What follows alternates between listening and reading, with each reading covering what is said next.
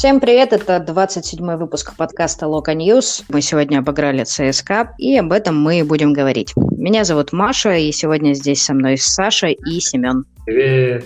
Привет, привет. Ну что, ребята, рассказывайте, как вам матч, вообще общее впечатление? Я очень был удивлен, что Игорь Акинфеев, да, там заболел. Я прям удивился, что так опять нам повезло, что с Тамбовым повезло, сейчас опять повезло. А основной там у них Дивеев, по-моему, еще защитник молодой, тоже подхватил корону. Или, ну, они говорят, что там простуда, ну, неважно. В общем, в составе не было, там его не было, еще там ребят некоторых, и был запасной вратарь. Ну, так по начальным расстановкам уже такое хорошее предчувствие было. Ну и по локомотиву, не знаю, после этого ухода Кикнадзе, мне кажется, уже по-любому как-то по-другому воспринимаешь локомотив. Ну и, в принципе, локомотив пока нормально себя ведет. Саша, что по твоим впечатлениям?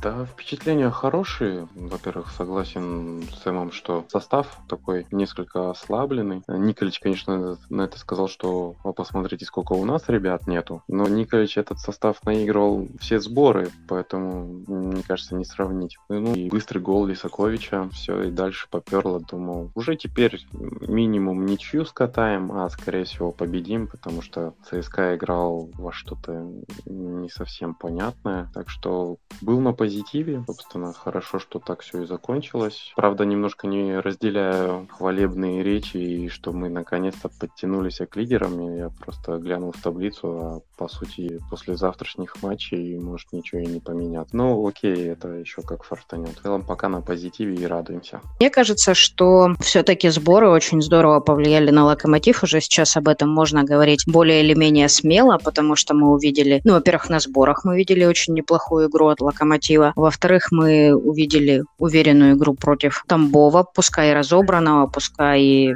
похожего на конструктор Лего, знаете, такой бракованный, не настоящий, который покупаешь и в котором детальки плохо соединяются. Но все равно это было уверенно и ярко. И сегодня мы посмотрели, в принципе, на мой взгляд, достойную игру против ЦСКА. А Николич, судя по всему, не ковырялся в носу на сборах. И мне кажется, что это такой, ну, все-таки повод для позитива. Тайм такой неожиданно крутой. Ну, я помню, при Семене у нас были вторые таймы крутые. Там могли первый тайм проиграть, 0-1, 0-2, 0-0 с каким-нибудь аутсайдером. Потом выходили на поле на второй тайм, всех в одну калитку выносили. Ну, часто такое было. Там, чемпионский сезон особенно, следующий сезон тоже. А в этом как-то вышли. Ну, ЦСКА, во-первых, был такой ослабленный, без вратаря. У нас бы без, без Гилермо, наверное, бы не так бы оно было страшно, потому что ну, у них еще защитники вот эти повыпадали. Вот это, мне кажется, для них страшнее гораздо было, чем у Кенфеев. Ну, лучше, конечно, было победить ЦСКА, если бы у них было Кенфеев, потому что сейчас будут разговоры, типа, ну, грохнули там армейцев ослабленных без э, Дивеева, там, Кенфеева. Ну, Дивеев там вообще там сейчас у них ключевой персонаж. Два раза, когда Локомотив голы забивал, там вообще непонятно, что оборона делала. Ну, первый гол-то понятно, что Лисакович на своей бразильской технике, а второй тайм, второй гол вообще там вдвоем они там что-то как-то дернулись, непонятно. Ну, Крыховик сейчас попал, он сейчас будет бить 50-100 раз, блин, и не забьет нифига. Ну, мы знаем это, да, уже. Но сегодня он красавчик, спора нет. Ну, что можно сказать? Действительно, первый тайм был интересный. Я не скажу, что при Семене было как-то хуже и лучше. Ну, так, я, я помню, что в последний год при Семене мы любили в начале второго тайма пропускать, не то что забивать. Ну, да ладно уже, история. А вообще,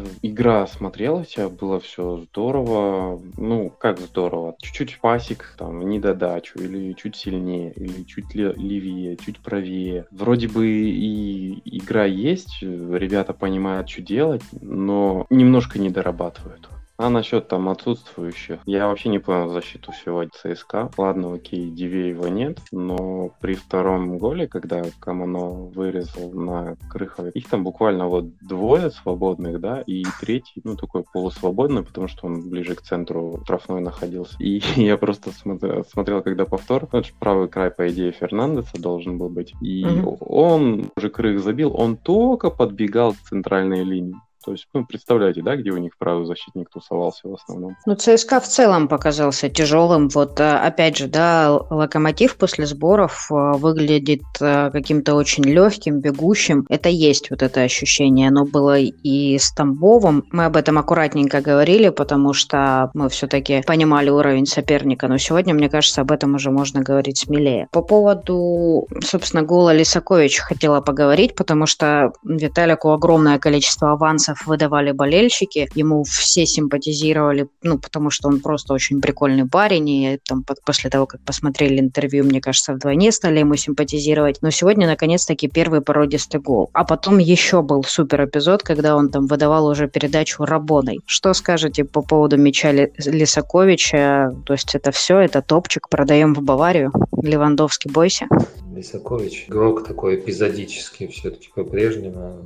Я не помню, чтобы он в старте хорошо выходил. Сегодня вот вышел, забил, немножко вдохновился, может быть, этим. Надо смотреть. Э, в принципе, сегодня два нападающих, получается, да, мы играли в какой-то схеме, Хускорт рисует, там какой-то хитрый а, с Каманой Лисаковичем. Нападающие были, получается. Ну, вторым нападающим вдвоем они вышли ну, нормально. Может быть, так схему немножко под него подстроить, и будет хорошо. А гол, да, классный вообще, суперский гол. Очень мне понравился. Я надеюсь, какой-то, ну, не первый же, там, второй, по-моему, забил, да, в этом сезоне, ну, в чемпионате, не считая, да, кубки там да. вот эти все. Ну, неплохо, в принципе, да, там, для человека, которого там за миллион купили, ну, не за миллион, но вообще человека выгнали просто поле, блин. А этот забил уже два гола. Ну, неплохо, неплохо. Ну, шкуре, я ждал все, что белорусский батл будет, выйдет Шкурин, но он так и не вышел, и, блин, я расстроился, если честно. Ты не расстраивайся, просто ЦСКА теперь команда рандона. Он вообще, мне кажется, вот ЦСКА был сегодня один большой рандон, потому что у них в нападении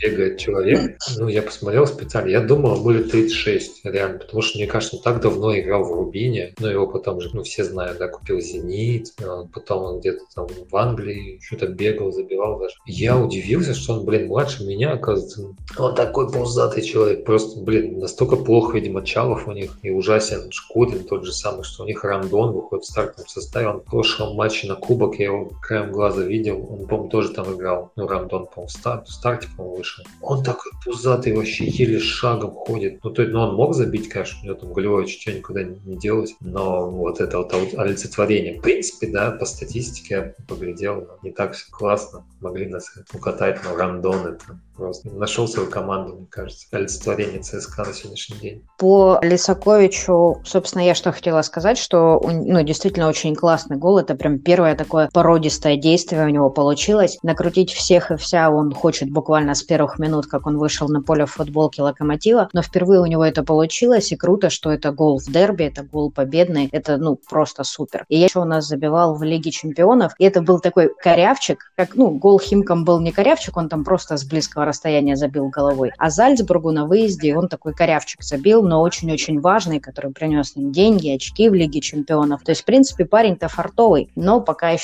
сыроватый и зеленый. Во втором тайме он, например, вообще растворился на поле. То есть мы его не, не увидели. И такое с ним периодически, увы, случается. Лисакович это, конечно, топ, во-первых, за свои деньги. Как сам сказал, мы одного тут залям выгнали. Ну, хотел просто поправить, что в степь все-таки не в поле, в степь. А момент шикарный, пас вот этой Рабоной тоже был той. Единственное, что я думал, что там по развитию атаки уже надо было просто на другой край переводить, но это ладно. Все равно было эффектно. И во втором тайме согласен, что он ну, растворился как-то, собственно, поэтому и выпустили Эдера, потому что, ну, сори, я уже не видел, там, это может как-то глаз замылился, не знаю, никакого профита уже от его действий не было. У него, собственно, частенько так. Такое ощущение, что его РПЛ хватает минут на 45 примерно. То есть ты его видишь, он достаточно активен, а во втором тайме он растворяется. Это как-то немножко беспокоит, но пока он делает результативные действия, ну, не особо. Ну, собственно, возможно, это объясняет, почему он редко выходил в старте, когда все мы его там просили, требовали, потому что он нам нравится. Мне кажется, будет классно, если он будет выходить в старте, забивать в первом тайме, а потом мы его там будем на кого-нибудь менять и выпускать у уставшего Эдера. В общем, мне кажется, что все-таки Лисакович сейчас тот человек, который должен я выходить. Я еще хотел момент один по Лисаковичу. Раз уж мы заговорили, что хватает на 45 минут, так вот я хотел бы вам вопрос задать. Он, ему 40, его хватает на, ну, на один тайм, да, грубо говоря. Если его хватает на один тайм, это вопрос его эмоций или его физических кондиций или того и другого, как вы думаете? Ты знаешь, я думаю, что здесь еще один пункт надо добавить. Это возможный вопрос эмоций, потому что он эмоциональный чувак, возможно, вопрос физики, хотя мне не кажется он прям слабым физически. И еще, мне кажется, это вопрос того, как играет команда, потому что он э, все-таки достаточно зависимый игрок. При всей своей любви к дриблингу он не Ньесе, который готов подхватить мяч на своей половине поля и дотащить его до чужих ворот. То есть у него нет такого скилла. Я думаю, что он еще очень сильно зависит от того, как играет команда. То есть если вспомнить э, матч с Химками, который хотелось бы забыть. Он в первом тайме там сыграл неплохо, во втором он пропал, потому что команда перестала играть. Здесь, в принципе, похожая ситуация. Поэтому я не знаю, насколько это проблема Лисакович. Ну да, действительно, команда во втором тайме тоже, собственно, так подсела. Там был буквально, по-моему, один момент, когда он пытался пройти сам, но его тут же сразу стопанули. Хотя мяч вроде сохранили, не помню, вроде к нашему отскочил. В целом, да, видимо, командные взаимодействия. Хотя все равно хотелось как-то как-то больше, ну, что видеть его, чтобы он был заметен, пусть там, не знаю, дальние удары какие-то, финт какой-нибудь, обводка, что-нибудь такое. Буквально за второй тайм особо вспомнить-то и нечего. А ты как сам считаешь сам? А, я думаю, что это вопрос эмоций, потому что человек, ну, он достаточно молодой еще человек. Я уже да и 32 могу его называть спокойно молодым, мне кажется. Немного не хватает, потому что, ну, может быть, помните такую историю про Миранчука, как байка ходит такая, ну, Леша Миранчука, что ему надо было в начале там матча Вербул рассказывал якобы, по, по ногам ему врезать, и он такой грустный потом ходит, ну и типа из игры выключаешь. Мне кажется, у Лисаковича, что типа того, потому что, ну, гол забил, да, классно, да, там хватило какой-то волны, а потом а, немножко выпадает. Потом, ну, есть такие лидерские качества, да, вот Крыховика есть, да, там еще у, у Игнатьева там есть определенные лидерские качества, ну, Чурауки есть, ну, сейчас Пабло пришел, а он такой парень, который, ну, он может может вырасти, таким может стать хорошим лидером, вполне может. Но пока он еще не созрел для этого. Он именно должен у него. Он может лет в 30 только таким вот стать лидером. Потом у него раз чуть-чуть не получилось, и уже немножко уже там затухает, уже там бежать не очень хочется. Мне кажется, вопрос эмоций, потому что я не сомневаюсь, что он физически, ну, очень хорошо готов. Это ментальность, прежде всего, потому что статус игрока там белорусской команды, да, там это одно, ну, там он еще где-то в Хорватии, что ли, играл, это другое. А в угу. России, ну, уровень все равно повыше. То есть понятно, что в Испании, Италии, там Англии, там другое, еще выше. Может быть, просто ему эмоций вот этих вот не хватает. Но сегодня вот он в старте вышел как бы нормально. Если будет выходить реально он так в старте, то ну, забивать супер вообще. Я только за. Да, абсолютно согласна. Наверное, еще стоит сказать о том, что классный пас отдал Даня Куликов. Мы очень много слышали о том, что он мастер э, владения мячом и умеет э, каким-то образом направлять атаки, ассистировать и все прочее. Но, конечно, мы видели это все в Казанке, но казалось э, в какой-то момент, что это в Казанке осталось. Сегодня показал, что тоже умеет. Круто, что записал результативное действие на свой счет. Пас а, был действительно классным. И второй гол у нас тоже получился красивым. Крыховик в своем фирменном стиле влепил под перекладину. И, кстати, интересная история. В, уже даже не, не в послематчевой студии, а в после-послематчевой студии, в черной вот в этой на Матч ТВ, Генич и Александр Гришин немного спорили о том, вратарский или гол Крыховик. Вот вы как считаете, это вратарский гол или нет? Вообще ни разу. Вот честно. Я просто... Комментаторы тоже говорили, Черда... Черданцев говорил, вот вратарский гол, где там вратарский гол. Учитывая позицию, был вратарь ЦСКА, как жахнул сразу Крыховик, как перед ним, во-первых, мяч подскочил, ну, то есть это добавило э, мощи удару, от души приложился, я вообще не понимаю, как там можно было потащить. И там мне на каком-то из повторов показалось, что мячик то ли кого-то чиркнул все-таки чуть, сам, самую да. малость, то есть там мячик еще и направление изменил. О каком вратарском мяче вообще идет речь? Я считаю, что гол это на обороне, то есть там, ну, чисто оборона должна мешать забивать. Также как-то с вами спорили, когда Городов забили третий гол Краснодару дома, когда вот они 2-2 сравняли, потом третий, там тоже расстреливали. Ну, спорили со мной, да, там ну и много кто там считает, что это гол на совести Городова. Мне кажется, там защита ложанула конкретно. Там перевод выбегал, ну там помимо Крыховика еще Рыбус выбегал. Ну понятно, что там Фернандес э, где-то, да, там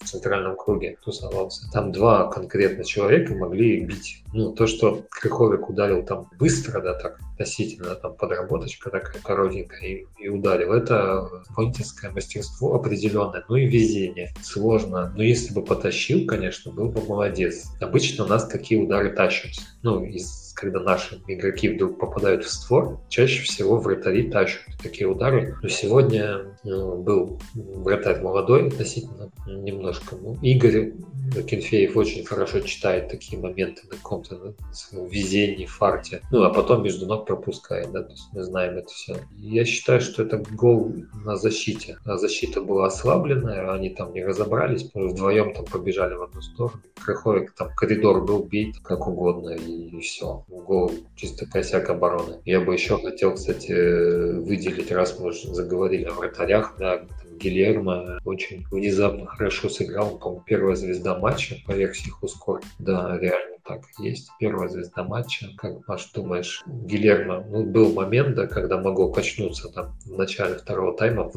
не в нашу сторону. Как думаешь, Гильермо герой сегодня или просто, блин, в него попали, как обычно? Ну, я тут сейчас еще вернусь э, к эпизоду с городом. я просто считаю, что это совершенно разные моменты и совершенно разные ближние углы. Я очень часто говорю, что не каждый ближний угол вратарский. Вот я считаю, что у Помазуна сегодня это был ближник, ну, в котором обвинять ну просто невозможно. Там и рикошет, и удар такой, что его там экскаватором не достать, и все остальное. Городов я все-таки считаю, что там была немного другая ситуация. Хотя, безусловно, и там, и там есть ошибка обороны. А по поводу Гили я скажу, что а, там, во-первых, э, был очень важный эпизод в первом тайме. Там, конечно, у Влашича был офсайд, но, тем не менее, Гиля тоже вышел и здорово сыграл. И мне кажется, на уверенности Влашича это тоже отразилось, что он там, неважно, офсайд, не офсайд, что он не смог реализовать э, выход один на один, когда он вывалился. Потом, конечно, классно он все сделал в, в эпизоде с двойным сейвом, когда он сначала удар Васина потащил, потом Кучаева. И, э, безусловно, в таких моментах всегда есть доля везения. Можно сказать, что там не исполнил там скорее Кучаев. И Шишкин говорил, что надо было вообще простреливать. Ну, в общем, можно много чего сказать, но то, что зависело от него, Гильермо в этом эпизоде сделал, наверное, на 100%. Пенальти большой его заслуги нет. А вопрос был в том, что все-таки была его ошибка на выходе, когда этот пенальти назначили. Но в общем и целом я считаю, что Гильермо вполне мог с Краховиком сегодня разделить пополам статуэтку лучшего игрока матча. Потому что когда это дерби, когда все на тоненького, очень важно не дрогнуть в нужные моменты, и Гильермо не дрогнул. Гильермо провел хороший матч. Действительно, и Влашичу настроение подпортил, несмотря на тот момент с офсайдом. Да и вообще э, Рандон как-то пусть корявенько бил, но бил. Он не лажал, скажем так. Ну, у меня параллель всегда с Овчинником. Вот весь, весь матч может Локомотив атаковать, атаковать, атаковать. И в какой-нибудь один момент там выбежит какой-нибудь Есипов Валера, блин, и, и шлеп 40 метров. И, и гол, блин, и один-один. Ну, потому что Локомотив традиционно хреново всегда забивал, там нападающие всегда мало забивали. Один-один какой-нибудь. А Овчинников вот он раз этот момент и, и забрал. Ну и все, и как бы 1-0, это может еще там кто-нибудь забьет 2 Но Гилермо тоже вот постепенно, ну, я хоть и саркастически иногда про него шутки, да, там всякие разные, но мы будем скучать. Немного, реально Гилермо немного осталось в локомотиве, мне кажется, ну, в силу там возраста, потому что 35 лет уже все-таки, тем более там семейные у него какие-то проблемы, да, разводится. А недолго нам осталось наблюдать за Гилерме, и что после него, очень большой вопрос. И я думаю, что сегодня мы наблюдали хороший его Гилерме. Мы, мы будем всегда ему благодарны. И это одна из тех игр, за которые мы ему благодарны. Однозначно, тут не поспоришь. Собственно, по поводу Крыховяка, его выбрали лучшим игроком матча. И тут э, такой интересный момент. Даня в телеграм-канале Локо News написал очень справедливый комментарий по поводу того, что Крыховяк, конечно, забил классно, и все здорово, когда он забивает этими дальними ударами. Но из-за вот таких вот моментов, когда у него ложится мяч на ногу, он попадает в эту самую паутинку, он потом бьет в каждом нужном и ненужном случае. И вот он еще 50 раз теперь промажет перед тем, как мы в очередной раз увидим его гол. Собственно говоря, в каком-то смысле Крыховик подтвердил эту мысль, когда давал после матчевое интервью, у него там спросили, как у лучшего игрока, у него спросил э, Журавель, по-моему, вы решили пробить, а, по-моему, там можно было еще отдать передачу, там же как раз был рядом Рыбус. Он сказал, в такой ситуации 20-25 метров надо бить, если будешь бить, то будет голь. Поэтому я, собственно, хотела вас а, спросить, как вы считаете, вот эти дальние удары Крыховика, это все-таки баг или фича для Локомотива? Дальний удар Крыховика конкретно в этой ситуации, скорее всего, это баг. Я помню, когда стоит просто пробить поворотом. Ну, авось может залетит, может не залетит, может угловой какой-нибудь шальной. И вот в таких атаках, конечно, такие удары, они полезны. А бывают атаки, когда там 8 человек пасуют, ближе, ближе, ближе, теснят, теснят, да, там третьего разыгрывают какого-нибудь, на третьего имел в виду. И раз, блин, Кряховик бьет, а все стоят, ну там ну, нормально стоят, что тут такое, паса, там, навес, что-нибудь. И Крыховяк бьет, ну нахрена ты бил, блин, ну ты же, ну ты не Криштиану Роналду. Криштиану Роналду сейчас хреново бьет, ладно, кто там хорошо бьет, блин, не знаю. Дмитрий Молош, помните, такой был за себе играл там 80 метров бил. Вот. Ну, это overperformance. Мы как-то тоже рассуждали, да, что голы Крыховяка, да, там лупит со всех позиций, какие-то без подработки, удар хороший. Ну, европейская школа, тут там годы в, в Испании, во Франции, они никуда не денутся, как говорится, качество определенное есть. Но в целом это скорее опасность, потому что много атак губится из-за этого. Вот сегодня он забил, а если бы не забил, а если бы, блин, ЦСКА потом сравнял, пенальти бы забил, что бы тогда было? Что бы тогда было, Саша? Ну как что было бы?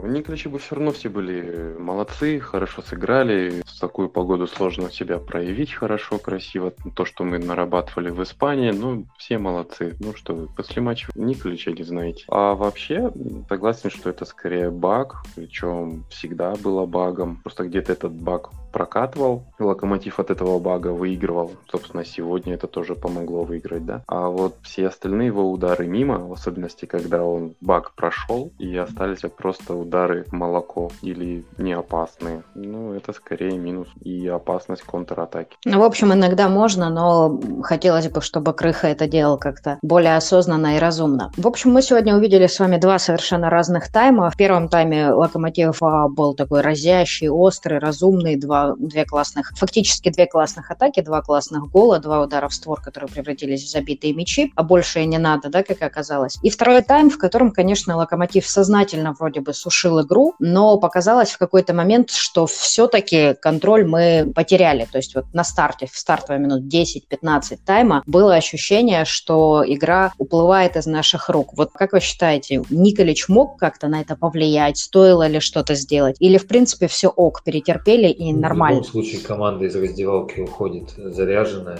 потому что ну, не может устраивать ЦСКА, потому что ЦСКА претендент на самые высокие места, как бы штамповано это не звучало. Локомотив там, по-моему, на восьмом, да, и какой-то коэффициент был на ЦСКА, на, на Локомотив, то, что победа Локомотива, по-моему, 3,7 было на Локомотив. Блин, у ЦСКА нет основного вратаря, это вообще бред, мне кажется. 2,2, да, на ЦСКА, на победу, 3,5 на счет, 3,3 на Локомотив. Маш, не дашь соврать, да, то есть это крайне маловероятная победа Локомотива. Да, хорошая такая. Ну, такая же жирненькая, да. это пари-матч, по-моему, ну, такие нормальные. Я не знаю, рекламу нам будут предлагать кто-нибудь. Если что, мы готовы.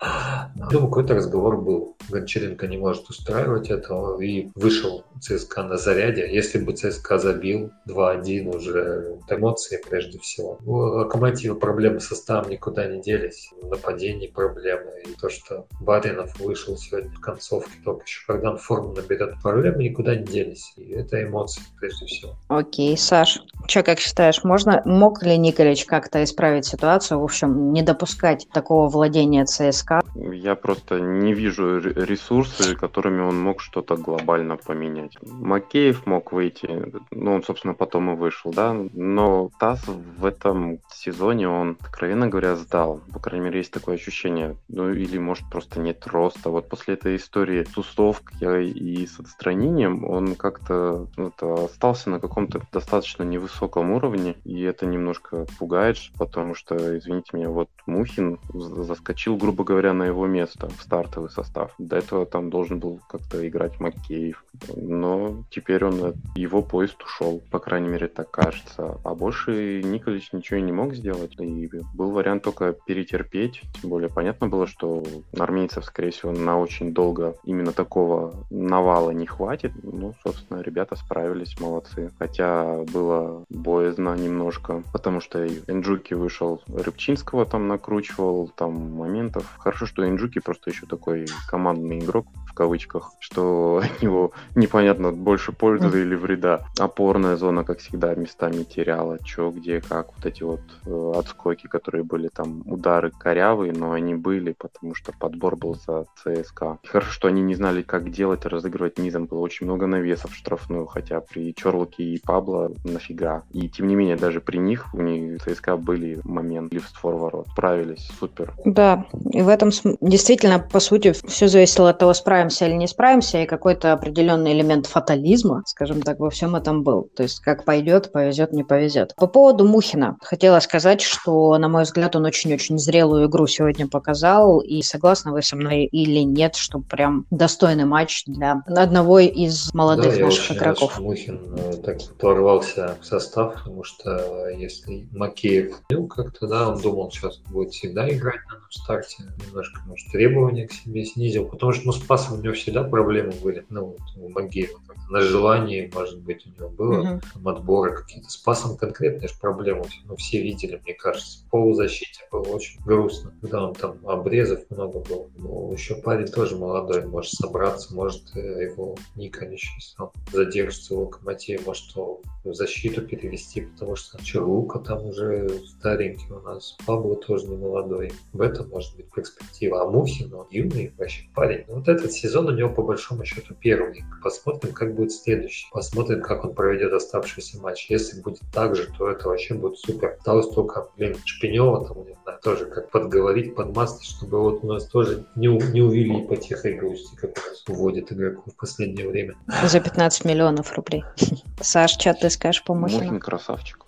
У него действительно классный отбор, пас, в принципе, ну, нормальный для опорника, для его позиции нормальный. Не боится идти там в единоборство, отличный опорник на самом деле. Конечно, на второй год обычно сдают молодые, но надеюсь, его это обойдет стороной. И, может быть, насмотревшись на Макеева, он поймет, что надо пахать всю дорогу, а не эпизодически, что ни, ничего не гарантировано. Любой молодой может тебя подпереть. Баринов возвращается в совершенно другую ситуацию в центре поля. У нас сейчас э, фактически получается пять опорников, Четверо из них – это продукт Академии Локомотива. Ну, Мухин с натяжкой, но тем не менее, да, его нашли на молодежном уровне и привезли в Академию. Это тоже очень хорошо. И это супер какая-то уникальная ситуация, мне кажется, и для Локомотива. И вообще, я не знаю, есть ли в какой-то команде еще такая история. И самое интересное, что они все разные. То есть и по там, какой-то комплекции, функционалу своему. И вот хотелось бы, чтобы это все-таки сыграло в плюс, а не в минус Локомотиву. Такая конкуренция безумная в опорной зоне. То есть для вас сейчас, если выбирать, ну, мы видим, что три, да, сейчас играют, но давайте, если все-таки представим, что два опорных, условно, Влад Игнатьев выздоравливает, там, не знаю, Тон Миранчук выздоравливает. Ну, в общем, два места, условно, у нас есть для опорных полузащитников на поле. Кого на бы вы выбрали? день это Крыховик однозначно и, наверное, Куликов. Ну, Мухина, короче, сажает в запас. Мне, мне жалко его очень сажать в запас. Я, если бы я был, это был бы симулятор футбола Pro Evolution Soccer, я бы, конечно, Мухин у меня бы всегда играл играл. Вообще, он, я бы вообще его не менял, потому что он бы начал расти, пер бы пер. Я бы его, конечно, никогда не менял, но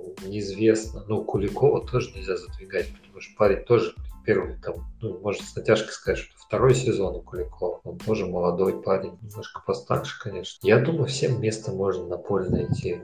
Того же Магеева, там, вместо того Чарлуки там поставить за временем постепенно. Я бы всех как-нибудь упихал там вот в трех, блин, опорников. Удар определенный по атаке, конечно, но надо Ниаса просто вернуть, все будет классно. Ниас и 10 опорников. Годится.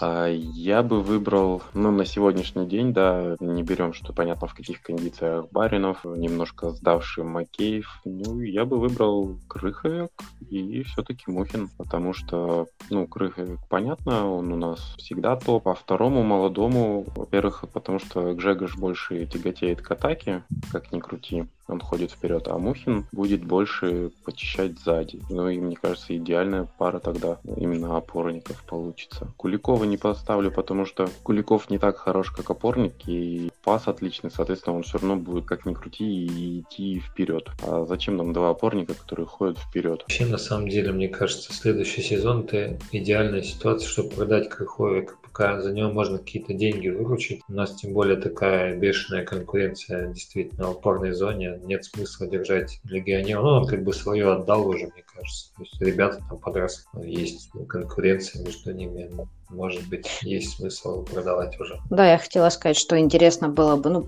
про- просто интересно, я не знаю, насколько это эффективно было бы посмотреть на пару Мухин и Баринов. А пока мне кажется, что Дима за свое возвращение будет бороться именно с Максимом, вот, как ни странно. А если, да, Крых уйдет летом, притом я так понимаю, что он этот вариант вообще никак не исключает, то вполне возможно, что мы эту пару и увидим в дальнейшем. Собственно, я еще хотела спросить по поводу, по поводу Димы Рыбчинского, потому что мы очень его хвалили все после Тамбова. Он был активен, а, дебютировал на позиции крайнего защитника, и тогда все говорили, что нужно все-таки посмотреть на фоне более серьезного соперника. Сегодня достаточно серьезно было Влашича, Джуки. Что скажете по поводу игры Рыбчинского на позиции крайнего защитника Я думаю, против ЦСКА? сыграл не хуже, чем Львоглядов в принципе на начальном этапе своей карьеры в «Локомотиве» понятно, что навыки обороны немножко хромают. Ну, у нас Лысова переучили, сейчас Рыбчинского переучили. Опять же, упечатали еще одного воспитанника в старт каким-то образом. То есть закрыли позицию вообще дефицитную, катастрофически прям крайнего русского защитника. Это супер. Но этот матч такой ну, средненький. То есть у нас что, Игнатьева не накручивал никто, что ли? Игнатьев, Котлетьев у нас откуда пошло еще с тех пор, с тех самых пор. У нас э, как-то так получается, что у нас крайний правый защитник обычно, ну, не считая Живоглядова, потому что Живоглядов — это гений от футбола. Я считаю, у нас всегда какая-то хрень с правым защитником, потому что играют там люди атакующие. Сейчас опять Рапчинский вот там играет, но зато он, блин, играет хотя бы. Это же ему хорошо. Так бы где он играл? Вместо Камано, вместо Жемалединова вряд ли. Он бы опять выходил бы там на 10 минут концовке начал бы уже, наверное, волноваться, переживать. Так выходит в старте, 90 минут проводит нормально. Сэм, хочу сказать, а левый край у нас все нормально, да? То есть у нас там Рыбус, за которым никого, Миша Лысов, тоже переученный и теперь отдыхает, ждем, восстановится он в принципе, к футболу или нет. Окей, окей, ладно. Ну, вообще, Дима, ну, действительно его накручивали, но тут и соперник был не слабый нормально для того, что он, в принципе, на таком уровне, на этой позиции никогда особо не играл. Понятное дело, что на первых порах будут какие-то грехи, это нормально. Ему надо еще обучиться быть ну, нормальным, именно правым защитником, не только правым атакующим игроком. Так что терпимо абсолютно. Помнится и Шималединова как-то на этой позиции пробовал Семин, по-моему, один или два матча, и что-то как-то отказался.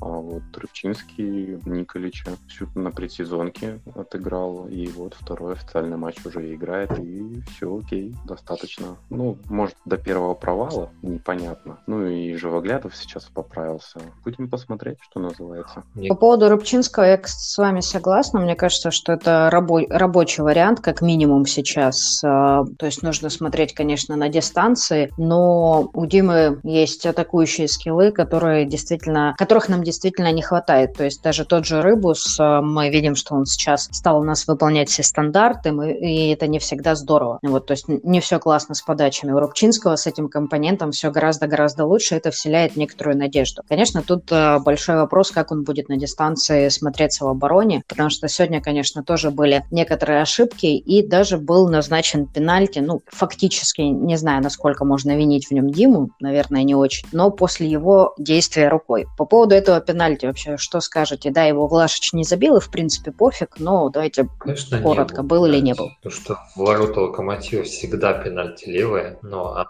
в ворота соперника Локомотива всегда пенальти, даже если их не ставят не всегда стопроцентные, да. Уже Федотов там вот это выступил, диссидент, который судейский, сказал, что никакой руки не было. Там Мозеса тоже. Ну, мы Спартак же все следим, господи, что скрывать. Мозес тоже так же сыграл, когда пенальти поставили, Динамо забил. Там тоже, ну, там немножко по-другому, конечно, положение тела, скажем так, было, но тоже там в районе плеча. Пенальти, блин, ну, оно, конечно, может повлиять на исход матча. Бывают такие пенальти, что судьи придумывают, и ничего с этим не поделаешь. Ну, а я бы не был так категоричен насчет пенальти. Ну, во-первых, в руку там точно попало. Насколько считать это, что вот именно рука не рука, не знаю. Там уже какая-то комиссия собиралась а по Мозесу. Сказали, что рука. Комиссия из семи человек, в чем есть и судьи из других стран, и все как-то поддержали Левникова. Так что, скорее всего, какая-никакая. Ну, повод поставить был. Судья Навар подсказал. Вот и все. Кстати, и по Мозесу назначил Левников, и на Варе сидел Левников.